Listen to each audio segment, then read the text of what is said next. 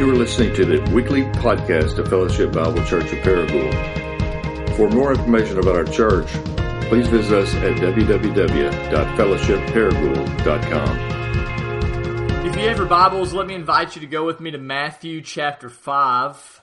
Matthew chapter 5 will be in verse 31 through verse 37. And um, if you're listening to this and you're wondering what sounds different, I am actually recording this sermon in my office. And so, uh, once again, we've had some technical difficulties with our sermon recorder, and so um, we've been asked to re record this sermon so people uh, like you can have an opportunity to listen to it. Um, we are finishing up in the Real Jesus Sermon series that we have been in pretty much for the entire year. Um, we're going to finish up in the series today, and then we'll take a break um, all through the uh, from the Real Jesus series to the rest of May and the summer, and then we'll kick back up in the fall um, and finish up in this series. And so, but today we will be in Matthew chapter five. We're going to start in verse thirty-one, and we'll read down through verse thirty-seven.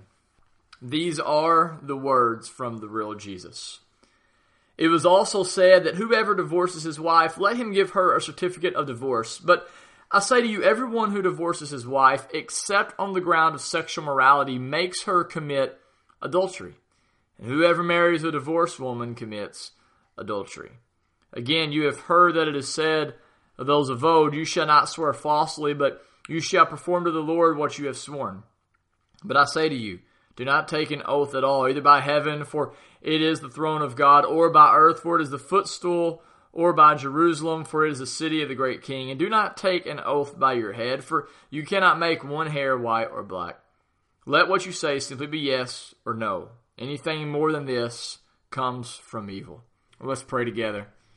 Father, we come to you now and we realize that these words that we just read are just as powerful as if you were standing here speaking them. They're active and they're living. And we ask right now, Holy Spirit, that you do what only you can do, that you take these words and you make them alive in our hearts. Use them for our good and for your glory. And it's in Christ's name that we pray. Amen.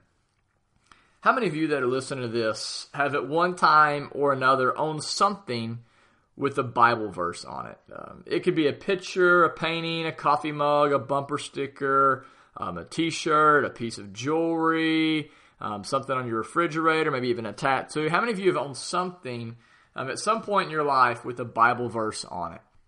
I would assume if you're listening to this podcast that the majority of you probably have owned something with some scripture on it. But here's what I would be willing to bet that whatever it is that you've owned that has scripture on it, probably none of you had this verse that we just read on whatever item it is that you're thinking of in your mind, right? I mean, none of us have ever knitted a quilt with this verse on it and given it to someone as a wedding gift, right? And probably none of us have ever had a coffee mug with this verse on it for people to see as it sits on our desk when people walk in to our office, right? And the reason why is because divorce isn't something that, that we really like to think about. And it's not something we really talk about very often. And as a preacher, um, I don't ever really look forward to, to, talking about it either, to be honest. In fact, whenever I planted uh, Fellowship Bible Church, I wasn't sitting there thinking, man, I cannot wait for the day that I finally get to preach on divorce, right? It's not something that we really want to, to mention or think about. But here's the deal um, we need to talk about divorce. It's important that we bring it up for a couple reasons. One, um, we need to talk about divorce because Jesus talked about divorce, right? And, that's the great thing about preaching through books of the Bible, which we like to do, is it forces us to talk about the things that Jesus talked about, even if it makes us uncomfortable. And another reason we need to talk about divorce is because it's just something that happens so often in our culture. I mean, I've seen some statistics that say over 50% of marriages right now in our country end in divorce. Uh, recently, I saw that, that it says that, that out of all of the country or all the states in our country, Arkansas, which is the state that I live in, um, that our church is in, Arkansas is second only to the state of Nevada for the amount of divorces per state. And the county that, that I actually live in, Greene County, leads all of the counties in our state for the amount of divorces we have per capita. And so, obviously, all of us have been impacted by divorce in some way, shape, or form. Maybe some of you listen to this, you've been uh, personally involved in a divorce, right? And you know the physical and the emotional pain that comes from that. Maybe some of you, your, your parents have been divorced, and you know how that affects and, and how that hurts you as a child. Um, maybe you're listening to this and you have a healthy marriage, or, or you're single and you've never been married. But I, I, would be be willing to say that most of us, if not all of us, have been impacted by divorce in some way, shape, or form. And because we never talk about divorce and, and preachers very rarely preach on this subject, most of us, when we're asked about divorce and what our thoughts are on it, we kind of just shoot from the hip in this area, right? I mean, there are many things that we can point to in the Bible that that you know seem to support our ideas and why we believe what we believe. But when it comes to this area of divorce, we, we really just kind of know, we don't know why we believe what we believe or, or what Jesus has to say on this issue. And so my hope today is that we'll be able to dive in this text and discover what Christ has for us. And and what I want you to know is this. Before I get into this topic on divorce, I want you to know that my aim is not to harm you um, but rather I want to love you well and I want to comfort you in this text. And the good news about the gospel is it reminds us that Jesus actually loves you way more than I love you, and he wants to comfort you way more than I want to comfort you. And so please hear this as we dive into the text. Know that this text, like every other passage in the scripture, is not here to hurt us, but it's here to heal us. Okay? So let's see what does the real Jesus say on the topic of divorce. If you look with me again in Matthew 5, verse 31, Jesus says, You've heard it said that whoever divorces his wife, let him give her a certificate of divorce. Now, I just want to stop there for a second and talk about the certificate of divorce. In the Old Testament, men were much like men today in the fact that they would divorce their wives over just some pretty crazy stuff. I mean, it might be that man, this lady said something about my mama, and so I'm leaving her. She keeps burning the food, or or maybe would look and say, man, I found some girl that I think's hotter than the lady that I'm with right now, so I'm to leave her and go find someone else. And because this was a culture that was dominated by men, right? Women didn't really work. Uh, they didn't have a way of making their own living, and so when a man would divorce his wife, the woman was not allowed to be remarried, and so um, she was kind of just kicked to the curb, right? And she would suffer in great ways. And so, what God did is through Moses, He institutes this law that provides what's called a certificate of divorce for any woman, right, who has been divorced. And what would happen is if the woman had not committed physical adultery on her husband, right? If the husband decided to leave her, he would serve her the certificate of divorce that would allow her to remarry. And so the whole point of this law that was instituted in Deuteronomy 24 is actually there to protect the women. Now here's the problem. As we've seen many times before, the Pharisees often misunderstand the law, right? They, they take it out of context, that they twist it. And in this particular instance on divorce, they have taken this idea about the certificate of divorce and they had made it more about their own pleasure than the woman's protection. Okay, now with that in mind, hold your spot in Matthew 5 and go with me to Matthew chapter 19. And I want you to look with me starting in verse 3 because here we have the Pharisees and they're talking to Jesus and this account that we see is actually a little bit more detailed account on divorce. And what they're trying to do is, is, as usual, they're trying to trap Jesus, okay? And so it says in verse 3 the Pharisees came up to him and tested Jesus by asking, Hey, is it lawful to divorce one's wife for any cause? I hope you see how horrible that question is. Basically, what the Pharisees are saying is, "Hey, look, Jesus. I mean, uh, you know, we're godly people. We're really good people, and and so what we want you to do is just tell us what are all the good, godly reasons that we can break up, we can divorce our wives, right? We need to know this in case we marry some loser of a wife, right? What are all the reasons that we can get out of this marriage? You see how horrible that question is? I mean, what's behind it is basically the question of, hey, how do I get out of my marriage and still make it to heaven? And I want you to look at how Jesus responds in verse 4. He answered, have you not read that he who created them from the beginning made them male and female, and said, Therefore a man shall leave his father and his mother and hold fast to his wife, and they shall become one flesh? So they are no longer two, but one flesh. What therefore God has joined together, let no man separate. So the Pharisees say, Hey, Jesus, um, what are all the reasons that we need to get divorced? Tell us. And how does Jesus respond? He responds by saying, Look, let's go back to the Old Testament, which the Pharisees were definitely going to be familiar with. And he says, Let's be reminded of God's original design for marriage. God's original design is this it's that one man and one woman will become one flesh for one lifetime. He reminds them that marriage is, is, is a covenantal love. It is, is this relationship where there is a bond between a man and a woman, and there's a bond that is greater than any other bond that exists between any other human being. Maybe some of you are listening to this and you're married, but you feel like, actually, no, I have a much deeper relationship with my children. Well, that's not the way God intended for things to be. He says, no, in marriage, you actually become one flesh with your spouse. You are not one flesh with your kids. The deepest relationship that you have, the only covenantal relationship that you're in outside of your relationship with God is a covenantal relationship that you have with your spouse. And Jesus reminds them of the significance of marriage by pointing back to the original design of it. And in verse 7, listen what the Pharisees say. They said, okay, well, Jesus, okay, if, that, if that's true, then why did Moses command one to give a certificate of divorce and to send her away? So Jesus, if if divorce is such a big deal, if God doesn't want us to get divorced, if He wants marriage to be for a lifetime, then why did Moses give a certificate of divorce to people in this context? Right, and here's how Jesus responds, verse eight. Because of your hardness of heart, Moses allowed you to divorce your wives, but from the beginning it was not so. Jesus says marriage is meant to be for a lifetime. The Pharisees say, then why did we get a certificate of divorce? And what Jesus reminds them of is this. The reason the certificate of divorce was given was actually to protect your ex wife, to protect her because you wouldn't repent of your sins that led you to mistreating her. And so, what Jesus does is he points back and he says, Look, I want to remind you once again divorce was not a part of the original plan. Divorce was meant to be, again, between one man and one woman for one life. And, the question we need to ask is why why does God care so much about us stand with one person, right? Whether your husband or your wife, for one lifetime?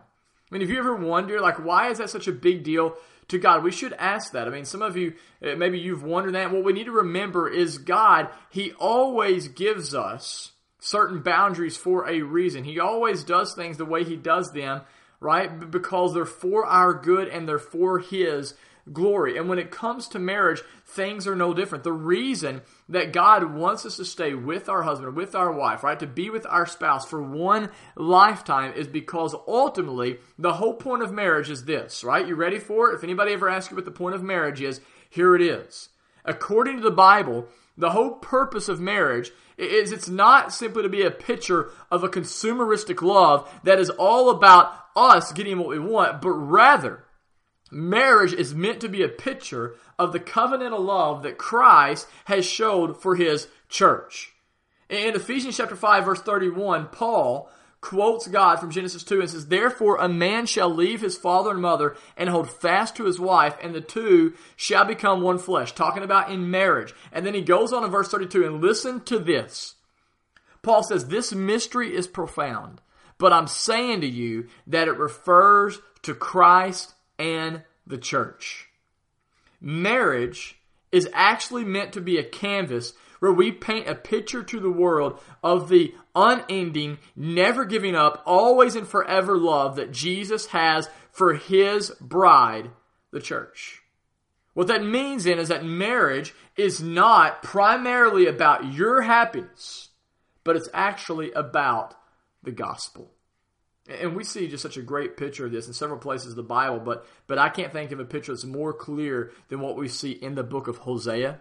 I don't know if you've ever read the book of Hosea, but but in chapter 1 verse 2, listen to what God says to Hosea. He says this. It says when the Lord first spoke through Hosea, the Lord said to Hosea, "Go and take to yourself a wife of whoredom and have children of whoredom, for the land commits great whoredom by forsaking the Lord." I don't know whenever you started listening to this podcast if you expected for the, the preacher on the other end to say the word whore three different times, but here it is, right? It's from God's word. God comes to Hosea and he says, Hosea, look, I've got a girl for you. All right. You should be excited. I've got a wife for you that I want you to take. I want her to be yours. But here's what you need to know, Hosea, that, that whenever you marry her, this lady's never going to be faithful to you. In fact, she's committed great whoredom, right, with her life, and that's not going to change. I want you to stay faithful to her, though. I want you to pursue her. I want you to love her well, despite the fact she's not going to love you well. So just imagine being in Hosea's place. Right? I mean, he's sitting here and on his wedding day, as they exchange vows, he knows that every single vow that his wife is going to make to him will be a lie. She is not going to hold true to her promises. If this was me and God asked me to do it, I'm not sure I'd be spiritual enough to do it. But yet, what do we see in verse 3? It says that Hosea went and he took Gomer, which I'm sure was a beautiful name back in its day. Uh, Hosea listens to God. He goes and he takes Gomer as his wife. Now the question is, why in the world would God ask Hosea to do something like this? Well, if you keep reading the book, and we even saw it in verse 2, the reason why is God wants Hosea to take Gomer, a woman who will be unfaithful to him. And he says, I want you to pursue your bride with a never giving up type of love. I want you to be faithful to her even when she is faithless because your marriage is a picture of my marriage, of my relationship to my bride, the church. See, whenever we understand sin, and we see how much we sin against God. The way the Bible speaks of it here in Hosea is every time that we sin, it's like we are committing an affair on God. We're choosing to not be faithful to Him. But what does He continue to do? He continues to love us, continues to pursue us, continues to show us mercy, continues to extend His grace. And He says to Hosea, This is what I want your marriage to be a picture of. I want for whenever people look at your relationship with your wife, they get a glimpse of the kind of love that I have for my wife, for my bride, the church. I don't know what your view is of God, but the reality is, whenever you look in the Bible, the image that we see of God is a God who jealously pursues his bride with a perfect, unconditional love that does not waver despite the bride's unfaithfulness. And you see, the problem with divorce is it destroys this image of God that He's asked for us to portray to the world. And so the question is this morning, maybe some of you, you have been divorced and, you're already starting to ask yourself, okay, well, where does this leave me? Right? I mean, I've been divorced and, and maybe you've even heard growing up, right? That in the book of Malachi, it says God hates divorce. Okay, so, so, so what about me? Where does that leave me if I've been divorced and God hates it? Well, I want to be very clear that yes, God hates divorce, but though he hates divorce, he does not hate those of you who have been divorced. In fact, if you're in Christ, Romans 8 1 says, There is therefore now no condemnation on you. God is not even angry at you anymore. Jesus came and he went to the cross and he took the anger reserved for you. And now, whenever the Father looks at you, he delights in you. He, he loves you, not because of your work or your lack thereof, but because of the perfect work of Christ on your behalf. The great scandalous news of the gospel is this is that even if you have been unfaithful to your spouse, the real Jesus will never be unfaithful to his spouse. The good news this morning that you need to hear is this is that if you have failed to keep your wedding vows, that you made to your spouse, the real Jesus will never fail to keep the wedding vows that he's made to you as his spouse. In Romans chapter 8, verse 33, I love this text, and in a lot of ways, this is really Jesus' wedding vows to you. I want you to hear this. In Romans 8, 33, it says, Who shall bring any charge against God's elect?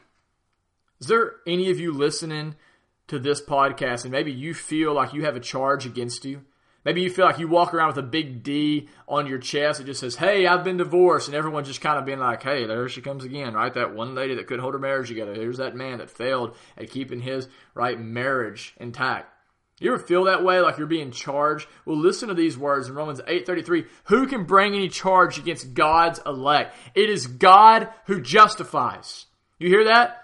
Your, your church doesn't justify you. Your friends doesn't justify you. Your ex-spouse doesn't justify you. God is the one who justifies. Verse 34, who is to condemn? Christ Jesus is the one who died. More than that, who was raised, who is at the right hand of God, who indeed is interceding for us. Who shall separate us from the love of Christ? Hear this. Here's his wedding vows to you. Who shall separate you from the love of Christ? Hear him say that. Who shall separate you from my love? Shall tribulation or distress or persecution or famine or nakedness or danger or sword? As it is written, for your sake we are being killed all the day long. We are regarded as sheep to be slaughtered. No, in all of these things we are more than conquerors through him who loved us. For I am sure Listen to Jesus' words. Listen to this. This is eh, eh, this is Paul's words, but I believe that man, this is what Christ would speak to you as his vows towards you. I am sure that neither death nor life, nor angels nor rulers, nor things present nor things to come, nor powers, nor height, nor depth, nor anything else in all of creation will be able to separate us from the love of God in Christ Jesus our Lord. What great news.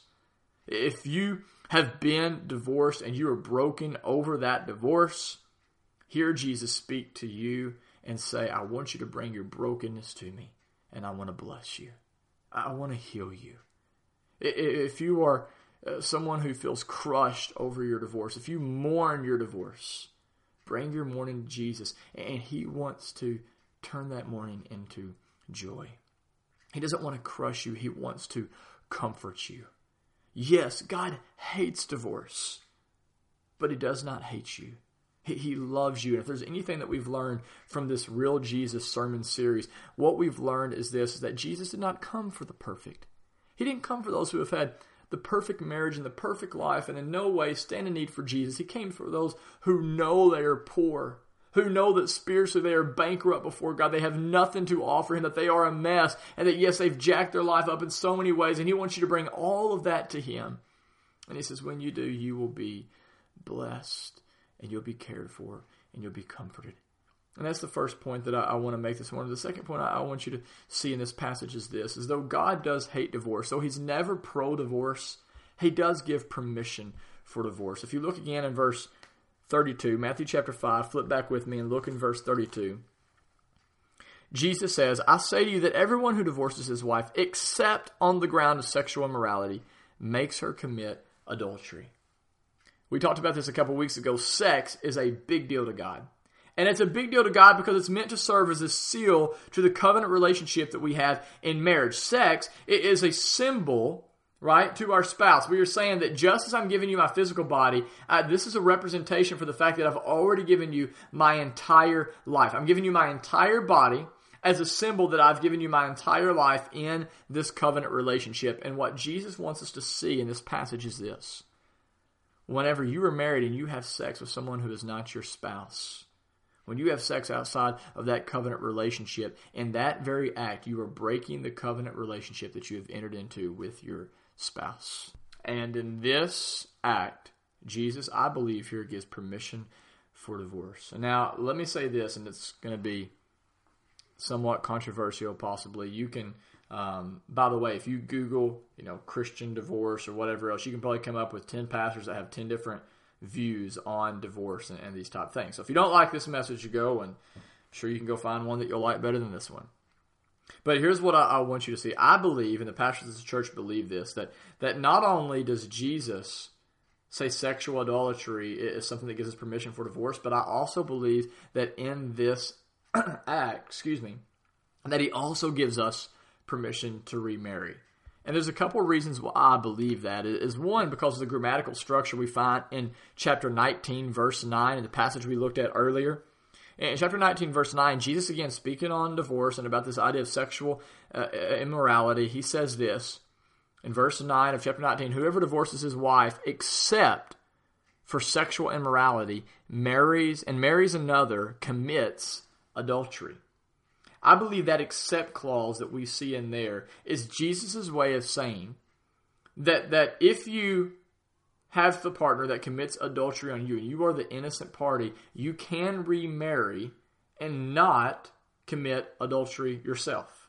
Right? If you have someone that committed adultery on you and you're the innocent party, you can get divorced and you can remarry without yourself committing adultery or causing the other person to do likewise. So that's one reason I believe that. Another reason I believe this is because all scholars on every side would agree that remarriage was a valid option after a valid divorce for first century Jews right? If somebody um, was married and their spouse committed adultery on them, the innocent party would oftentimes go and remarry. This happened in this culture, and I believe that if Jesus wanted to stop that, right, he would have been far more clear than what we see in him being on this issue of remarriage. And so that's what I hold to as the pastors of our church uh, hold to as well. Now, listen, that being said, listen very carefully. Though Jesus permits divorce, and though I believe he permits remarriage in these situations, this situation we just mentioned, he never commands divorce. God's desire is always that we do whatever we can to preserve the marriage. Okay, so this is not some sort of text where he's saying, oh, someone committed adultery anywhere. You should definitely get out of that. No, like God's desire would be for us to make things work in that marriage. And I want to be clear on that because sometimes I believe that people are like the Pharisees, right? You're looking for an excuse to get out of your marriage. It's like, well, my, my marriage is boring. Right? Uh, the spouse doesn't look the way that he or she used to look. Or I found someone else at work that I connect with on a more intimate level. And you're just looking for a way out of marriage. So you're just waiting for, for your spouse to do something that gives you some sort of way to get out and to go find somebody else you can be married to. And here's why so many, I believe, do this. Because these are folks that have bought into the lie that if you're ever going to be satisfied, you're going to have to find a better spouse in order to experience that satisfaction. And if that is you, and you're listening to this, what I want you to hear is this is if you're looking for satisfaction, ultimate satisfaction you were created for, you do not need a better spouse. Instead, what you need is a perfect Savior. True joy is not found in some future spouse, but rather true joy is found in a faithful Savior. And, and, and I get it. I, I get it. Look, everything in culture says something different than what I just said. Okay, I, I know some of you are like, Jared, you need to go back to the Stone Age and get with the program, right? I, have seen the material that Hollywood puts out, right? I, I've watched Jerry Maguire, right? Some of you maybe you remember that movie. What happens in Jerry Maguire? As Jerry comes home and, and him and Dorothy, his wife, are on the rocks, and Dorothy's sitting there with all of her friends. And what happens in this in this scene? Jerry walks in and he says to Dorothy, Tonight, our company had a big night. It was a very, very big night. But it wasn't complete because I couldn't share it with you. He says, I love you. And then he says a famous line of Dorothy says, Because you complete me. And then what does Dorothy do? She says, Shut up. Just shut up. And then she says her famous line, You had me at hello and every woman in the theater is crying, right? It's a good scene, but it's terrible theology. Because the reality is there is no person other than Jesus Christ who can complete you. And when you buy into the lie that there is some spouse out there that can complete you, and that they can do for you what only Jesus can do, here's what will happen. You will begin to put an unfair weight that only Jesus can carry, an unfair amount of weight on your spouse that they will not be able to carry. And eventually you will crush them with those expectations. And either they will leave because they can't live up to your standard, or you will leave because you will think there's somebody else out there that can carry that weight. The truth is, we know we're not complete. We all know we're broken. All of us long to be redeemed. All of us long to be restored. But listen, marriage cannot do that for you. Only the real Jesus can.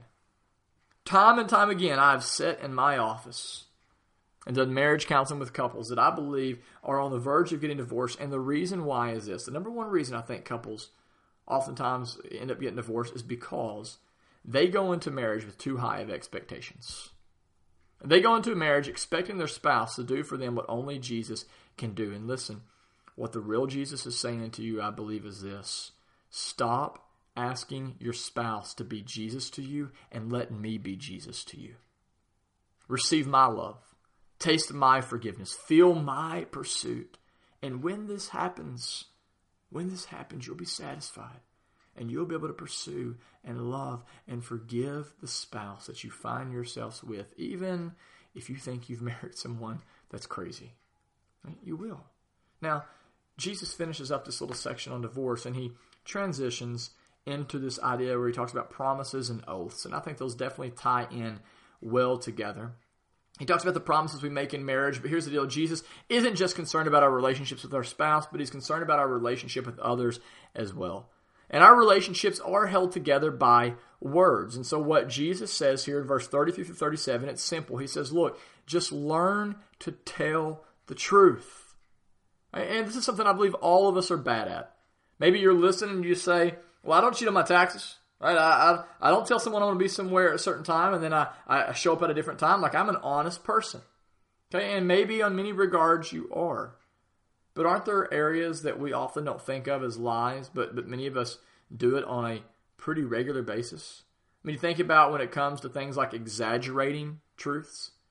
Um, I, have never done this personally, of course, but I've heard of people that in their marriages um, you know, they will they will get in fights, and one of the spouse will say to the other spouse, you know, you always do this, or you know, you never do whatever. And what we mean by that, by the way, is is you just don't do this as much as I would like for you to do that.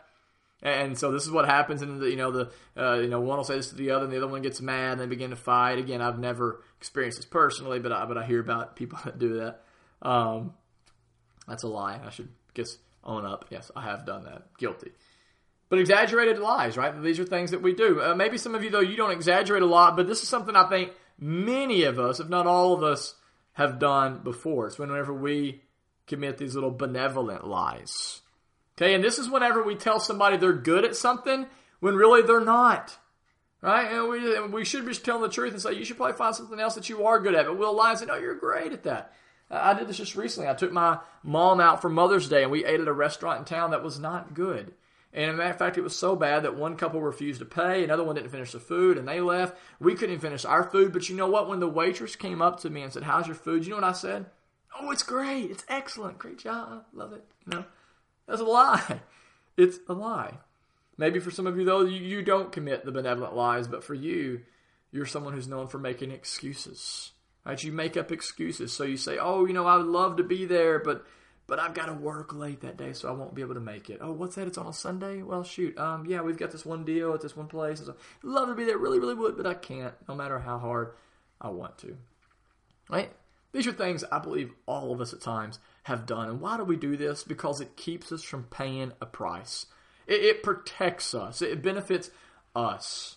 Right? And, and we've talked about the four root idols before that I believe everybody has at least one of them. You know, approval, uh, comfort, control, and, power. Right? If you're an approval person, why do you lie? Because it protects your image. If you're a control person, why do you lie? Because it, it helps you, you know, to, to keep from losing control. If you struggle with comfort, you build your life on comfort. Why do you lie? Well, it's to protect yourself from some sort of suffering. If you struggle with power, why do you lie? It's to, to justify yourself and to prove your worth. And this is what we see going on in this culture.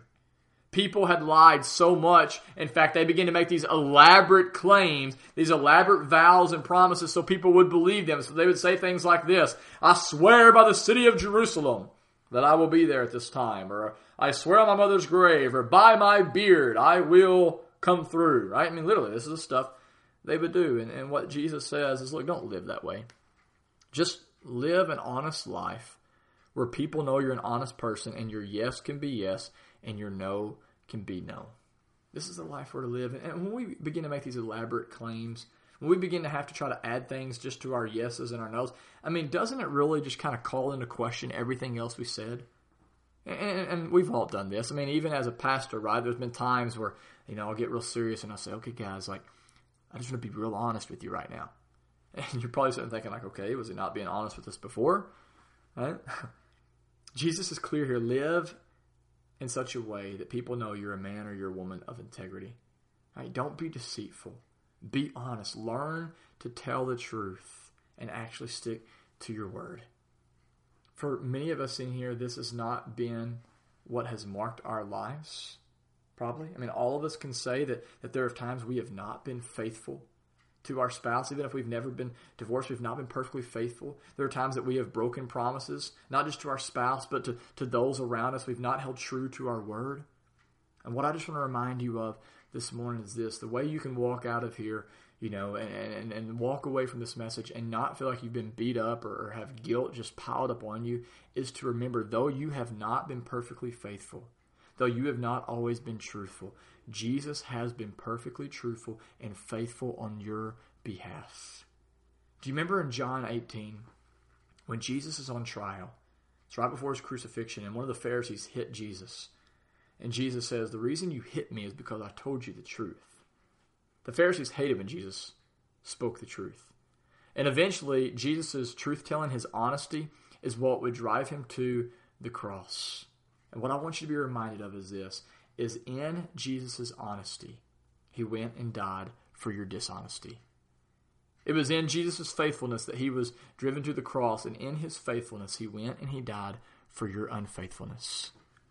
Though Jesus never spoke a lie, he would go to the cross and he took the wrath and the death reserved for liars. Though Jesus never cheated once in his life, he went to the cross and he took the death and the wrath reserved for cheaters. Though he never broke a promise, he went to the cross and he took the wrath and death reserved for those of us who have not kept our promises. And the reality is now the gospel tells us that when we trust in what Christ has done for us on the cross, rather than receiving the wrath reserved for us, we can be clothed with the perfect righteousness of Christ and we can stand before God as his dearly beloved children no matter what we've done or where we've come from. I want to end this message with an encouragement from Zephaniah 3:17. And I want you to just hear this. Maybe some of you you're still carrying guilt, you're still carrying shame over a past divorce or over some broken promises. And I want you to just hear these words from Zephaniah 3:17. The Bible says, "The Lord your God is in your midst, a mighty one who will save you. He takes great delight in you. He will quiet you by his love, and he rejoices over you with loud singing." The whole world might be against you. Maybe they are trying to charge you. Maybe they're still trying to remind you of your past. But if you're in Christ, God rejoices over you. He smiles when he looks at you. He actually sings over you. I pray that you begin to see that the Father does not want you walking around carrying shame and guilt. He doesn't want you to find your identity in someone who has been divorced or someone who has broken promises but rather he wants you to find your identity in Christ, the one who has kept every promise that he has made to us. And though we have all been unfaithful, he continues to be faithful to us.